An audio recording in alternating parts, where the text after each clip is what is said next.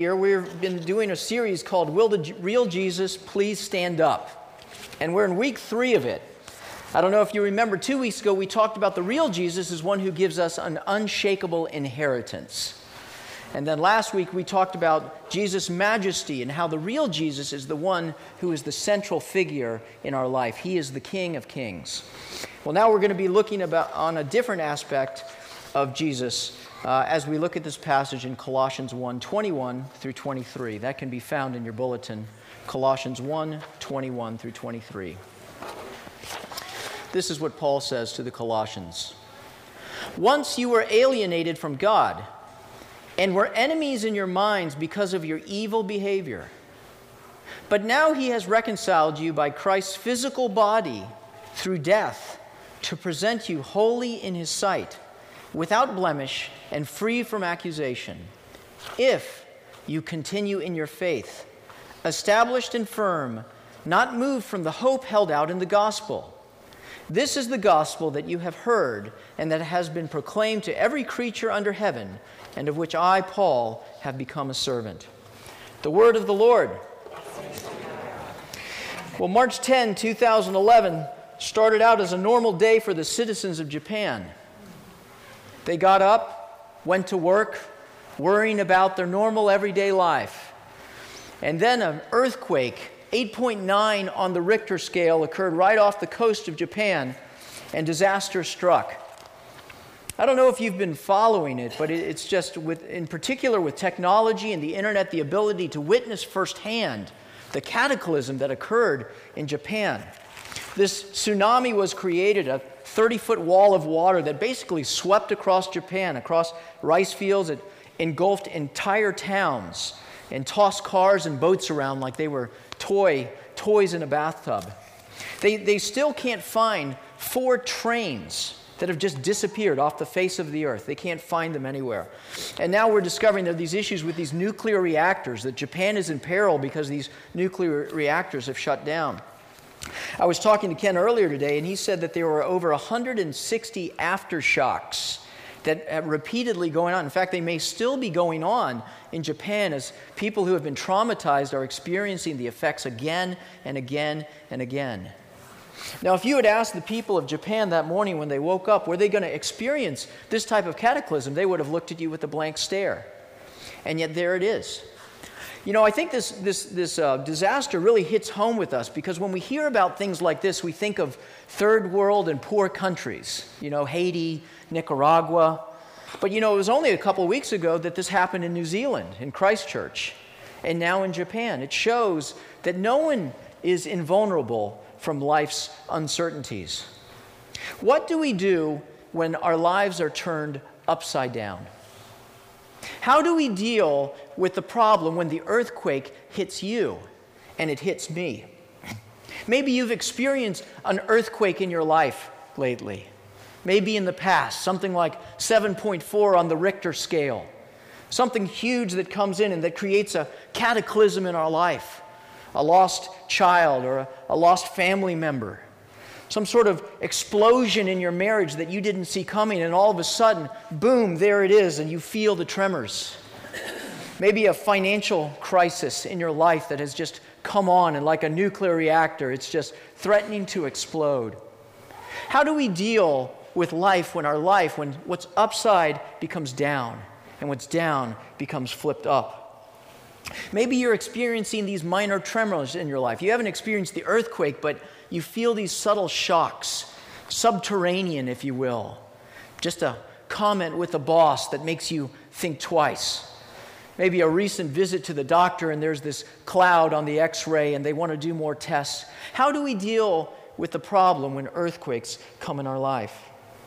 It's easy for us to feel shell shocked or uneasy. The reality of life is that life is unstable isn't it? We often live with this facade of life, and then life hits us, and we realize that we're not as invulnerable as we once hoped we were. So, how do we look to the future with confidence and not fear? How do we build an earthquake proof life?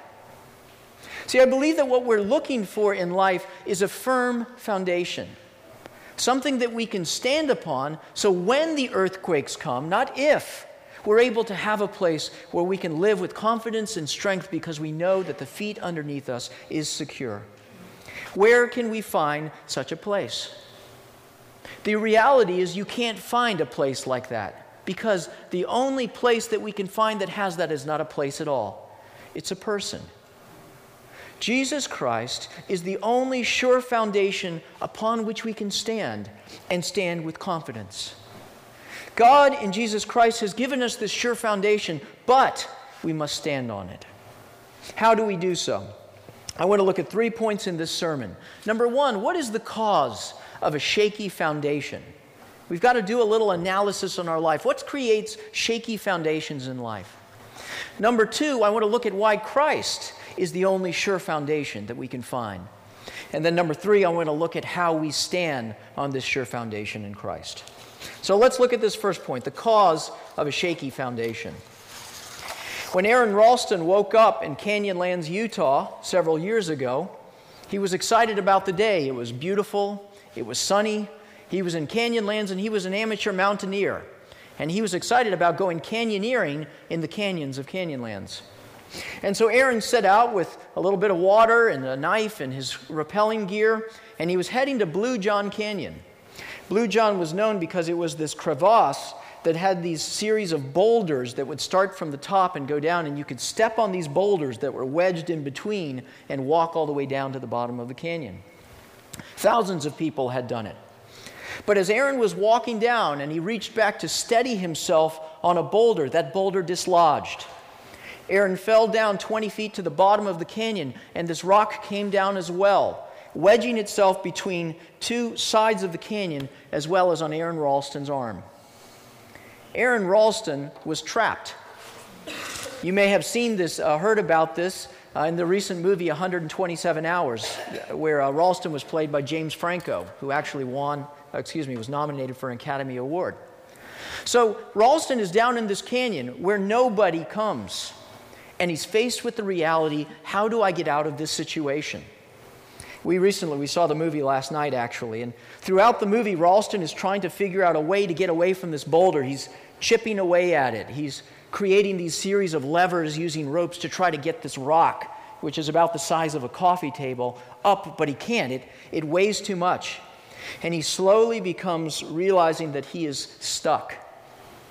And it's only after five days, 120 some hours, that he realizes the only way out of this is he's literally going to have to cut his arm off in order to pull away, to get away from this thing. See, Aron thought he had a firm foundation as he was walking through Blue John Canyon. But he realized as he reached back for that rock that he didn't have a firm foundation at all. This passage tells us that disaster in the same way has struck mankind. See, mankind once had a firm foundation as well, but something happened. Look at Colossians 1:21. Once you were alienated from God and were enemies in your mind because of your wicked behavior. So we see there's an enemy situation here between God and man. And yet, if we play the tape all the way back to Genesis, we see that that wasn't true at all. In fact, in the beginning, we see that man enjoyed a firm foundation, a firm friendship with God that God made man in his image and he called it very good. And he blessed man. And man would walk in the garden, face to face, seeing God. He had a firm foundation, and yet something happened here that now man was enemies with God. What occurred? Man rebelled. Notice, once you were alienated from God and were enemies in your mind because of your evil behavior. That word um, in your mind means, uh, in the Greek, in your intelligence. It denotes a willful, intelligent decision to become an enemy of God. And in fact, the Greek here shows that it's an ongoing state, that man made a conscious decision in his intelligence and mind to step away from this sure foundation given to him in God and to go his own ways. See, man did not want to live by God's ways, man wanted to be his own uh, live by his own ways. Man did not want a God, he wanted to become God. And as soon as he stepped away from that firm foundation, what did he do? He fell. The fall of man. And what was the result of that? Alienation and separation. Once you were alienated from God. See, this word alienation is very interesting. If you see it throughout the Bible, it occurs all the time. In the Old Testament, what it means is that you were not part of the people of God. You were shut out from the people of God. You were alienated. Thus, you had no standing with God. You were not part of the community of God. You did not experience the blessings of God, the presence of God. You were shut out. And in the New Testament, we see this concept uh, in the parables of Jesus, where people who have lived, who have been enemies of God, come to see God. And God says, Away from me, I never knew you. It was Elie Wiesel, the uh, Nobel Prize winner, the Jewish Nobel Prize winner, who said that the opposite of love is not hate. The opposite of love is indifference, apathy.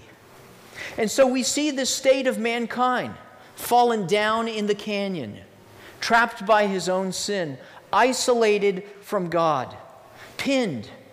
It was man's attitudes and actions that created this situation, and God's punishment was wrath and isolation. This word alienation in the Greek tense, it's a tense that we don't have in English.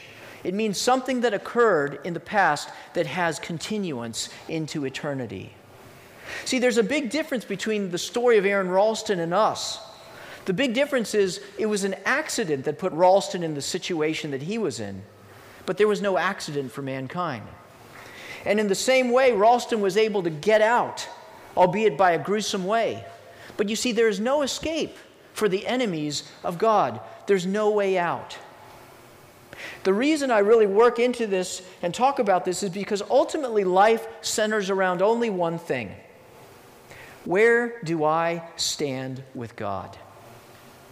See, we think that the boulders in our life, the issues and problems in our life uh, that we deal with are things like our, our car and our job and our relationships and am I going to have enough money in my investment account? Those are simply symptoms of a deeper problem, a deeper question. Because at the core, we are either trapped in that canyon or we're freed from it. And if we are trapped, all of our life, all the things that we do and preoccupy ourselves with are merely a bunch of levers that we're using, trying to find a way to get out of the, uh, the predicament that we are in because of our situation. So, you may be a successful person in life.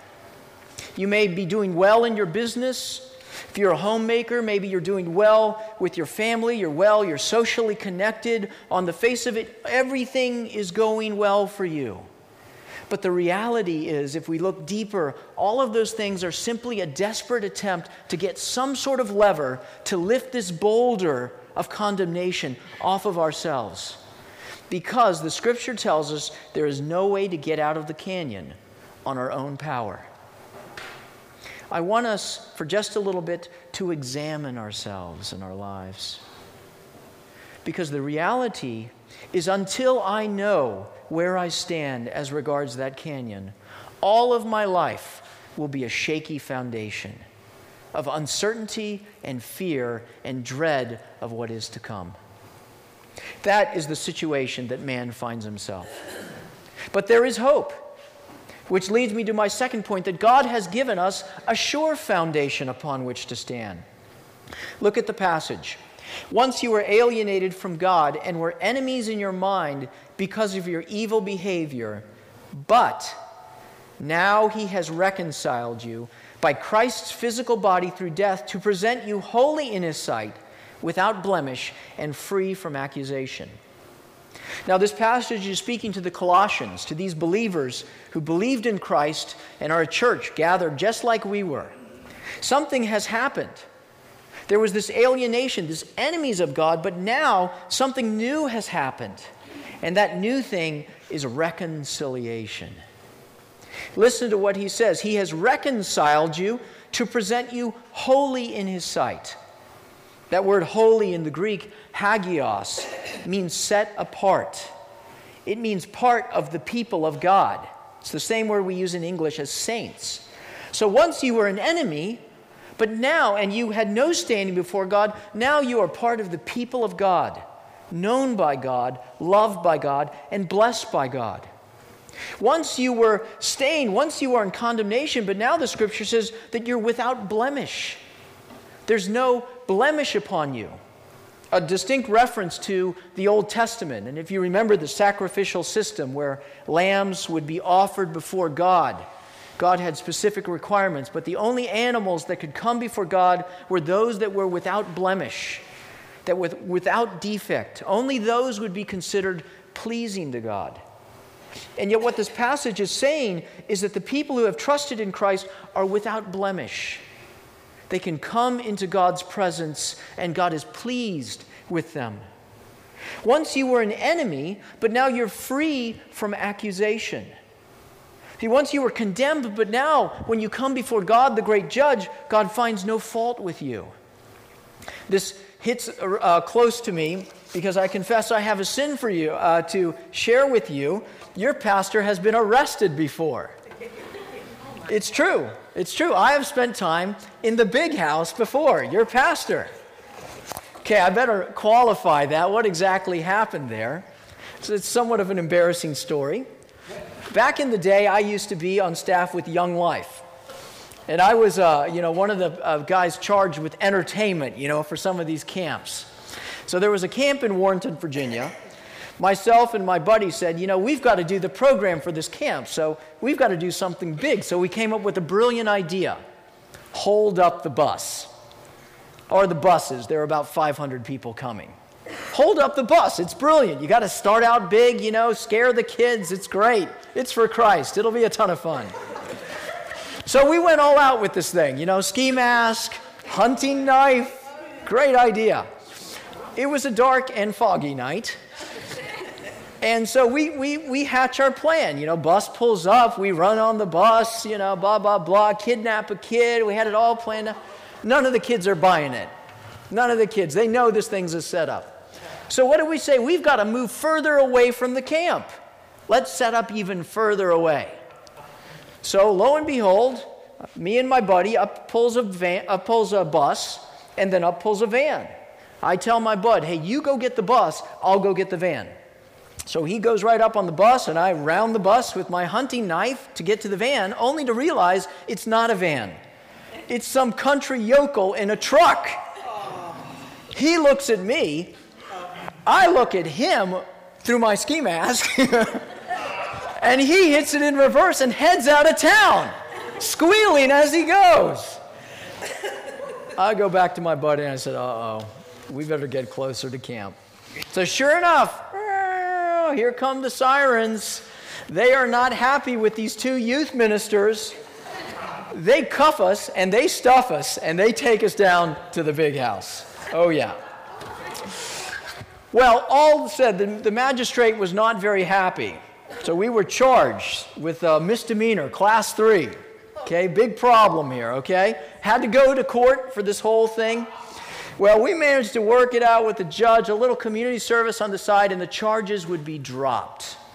Okay? Great.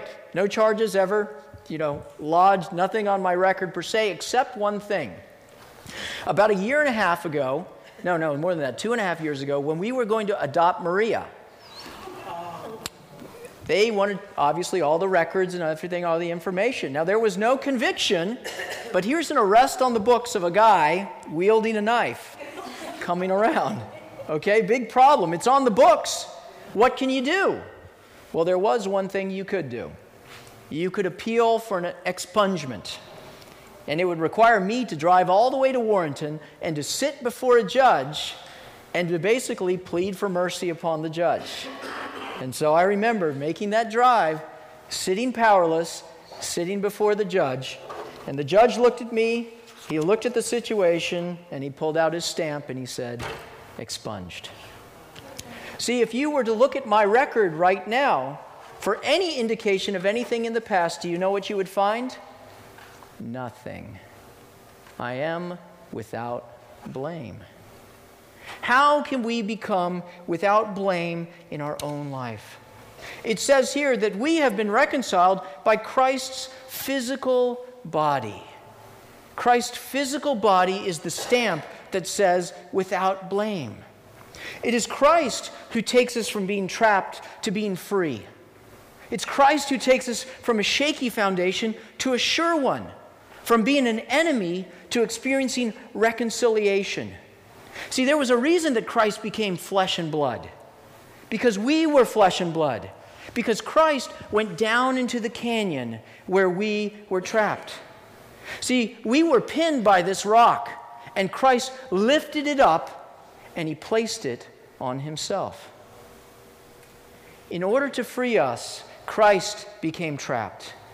In order for us to come out of the canyon, Christ went down into the tomb. In order for us to come out alive, Christ went down to death. See, it's by the greatest act of treason that mankind was trapped, so it is by the greatest act of obedience that man is freed by Jesus Christ. I waited patiently for the Lord, and he inclined and heard my cry. He lifted me up out of the pit and the miry clay, and he set my feet upon a rock.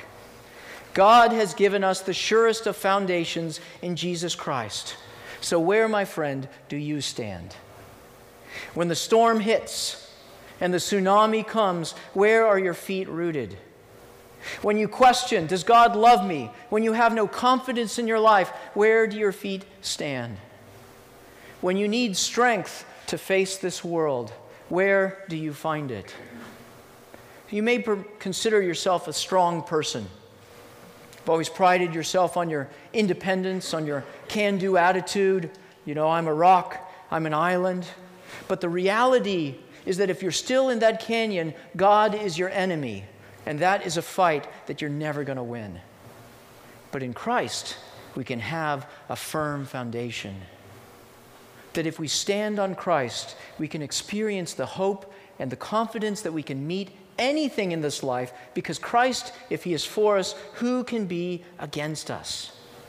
And so we must make the decision to not try to free ourselves by our levers, but rather to trust in Jesus Christ, who is our hope. And He will lift us out of the canyon and put us on stable ground with God. God has given us the surest of foundations in Jesus Christ. Now we must stand on them. Well, how do we stand on this firm foundation. The scriptures say in verse 22, last verse, but now he has reconciled you, this is my last point, by Christ's physical body through death to present you holy in his sight, without blemish and free from accusation, if you continue in your faith, established and firm, not moved from the hope held out in the gospel. See, we have a part to play in this. And that part is to continue in your faith. The word in the Greek here literally means to remain on, to remain on, to continue remaining on in your faith. The scripture is saying you must stand on this foundation of Christ. You must stay grounded in Him and in Him alone. Well, the key word that we must deal with here is this word, if if you continue in your faith. Because that small word has big consequences. What if we don't? What if I make a mistake? What if I step off of the rock? Do I fall back into the canyon? Is there no hope for me at all? See, that's the sort of foundation that I don't want. That's just as shaky as the one before it. The reality is, the scriptures teach us if Christ is strong enough to put us on his foundation, He's strong enough to keep us on his foundation. Notice it says, if you continue in your faith. Your faith in who? In yourself? No, in Christ and what he has done.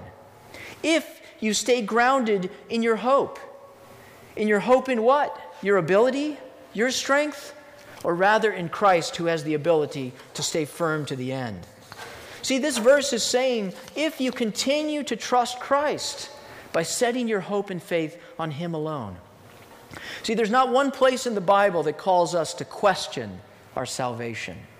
It consistently tells us that what God has done in Christ, He will do to the end.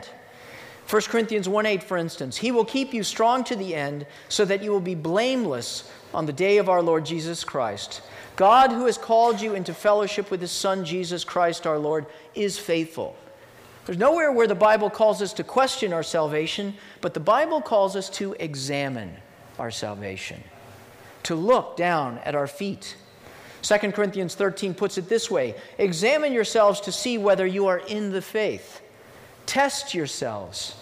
Do you not realize that Christ Jesus is in you, unless, of course, you fail the test? And I trust that you will discover that you have not failed the test. See, this passage is saying what you believe must be reflected in the way that you live.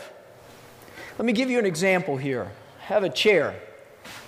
Let's say that I knew that the earthquake was coming and it was going to take all of this around here. And I needed a firm place to stand, and the only firm place was this chair. Okay, there's only one problem I can't get on it. But let's say that I was put on this chair, that I could stand up on this chair, and I could, hey, I kind of like this position, by the way. I think I may start preaching from here. That I have this firm foundation that was right here. Now, could I get off this chair? I suppose I could. In fact, I'm going to go ahead and get off it right now. Well, wait a second. I don't want to get off this chair. This is the firm foundation upon. Well, no, no, no. I'll go ahead and I'll step off the chair. No, no, no, no, no, no, no. I'm going to stay right here because this is the place that I want to be. This is the firm foundation for my life. See, the beautiful thing about Jesus Christ is with Jesus Christ, this is not a chair, this is a person. And what we're not talking about is a transaction, we're talking about a relationship where Christ has called me to himself, and I in return love him by staying in him. See, if the Bible teaches the perseverance of the saints, it also teaches that it is the saints who persevere. Our continuance is a test of the reality of our heart. Not that we won't make mistakes, not that we won't, but where is our trust? Where is our faith? Where is our hope? If you have trusted Christ as your sure foundation, so you must stand upon it, established and firm, not moved. You know, what is a foundation for? I think a foundation, if you think of a foundation, there's a foundation underneath the earth. What's a foundation for? I think it's for three things. First one, I heard it building upon. Christ calls us to build our life upon his foundation. And many houses have many rooms.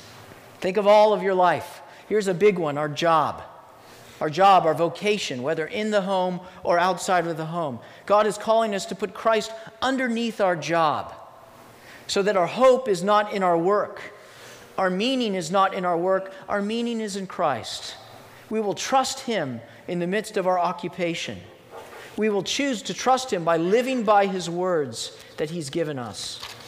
We will choose to reflect the priority of Christ in our life as we move into our job because we're, we're founded upon the rock and nothing else. How about this area to build upon? Our body, our appearance. Christ tells us to put our body and our appearance in its proper perspective. Not to trust in our body and in the way we look as the way as the world trusts, but rather to found it upon Christ to put it in its proper place, to trust Christ with our bodies and our appearance, to live by His Spirit, to live by His Word, to build the way that I look, the way that I feel, the way that I act upon Christ and not on some shaky foundation. How about this one? Our relationships. Christ calls us to build upon Him in our relationships, in our family, with our spouse, if we're dating someone else, to put Christ solidly in the center of that, to build our life upon that, to trust Him, to pray, to rely on His Spirit, to accept no other substitution.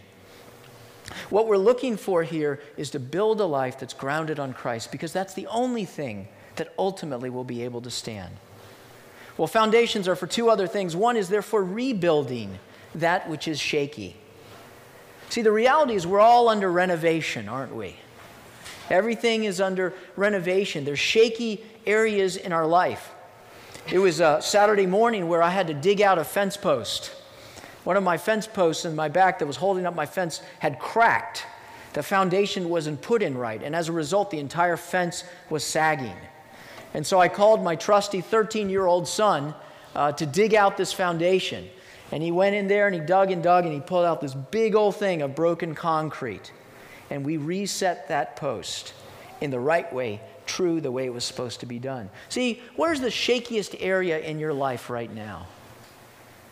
What needs to be dug out, reset? This is what this passage is about. Continuing on, remaining on in all areas of our life until that foundation is set everywhere you go in the house of your person. Finally, I think a foundation is for a third thing, and that's resting upon. Something great when you get on a solid foundation, isn't there? You can sit and you can enjoy life. While others are frantically struggling around with their levers, trying to find a way to pry, we've already found that secure foundation. Jesus said, Come unto me, all you who are weary laden, and I will give you rest. Take my yoke upon you and learn from me, for my yoke is easy and my burden is light. God has given us the surest of foundations in Jesus Christ. So now we must stand on it. Look down at your feet, Church of the Redeemer. What do you find? My hope is when people walk into this church and they look down at the feet of this church, they see a people who are solidly grounded on the rock of Jesus Christ. By his grace, may it be so. Let us pray. Lord, we thank you that though once we were alienated for God, from God and were enemies in our minds because of our behavior, that we have been reconciled to you by Christ's physical body through death, so that when God looks at us, he sees us as holy, without blemish, free from accusation. And God, you call us to continue on, not moved from this hope. Lord, I pray for those who are hearing this sermon, Lord, that we would become anew encouraged and strengthened in our resolve to fix our feet firmly upon the rock of Jesus Christ, which is the only sure place that we can stand. That we would build our lives on Christ, that we would rebuild our lives on Christ, and finally, that we would rest on Christ. All of this we pray in Jesus' name. Amen.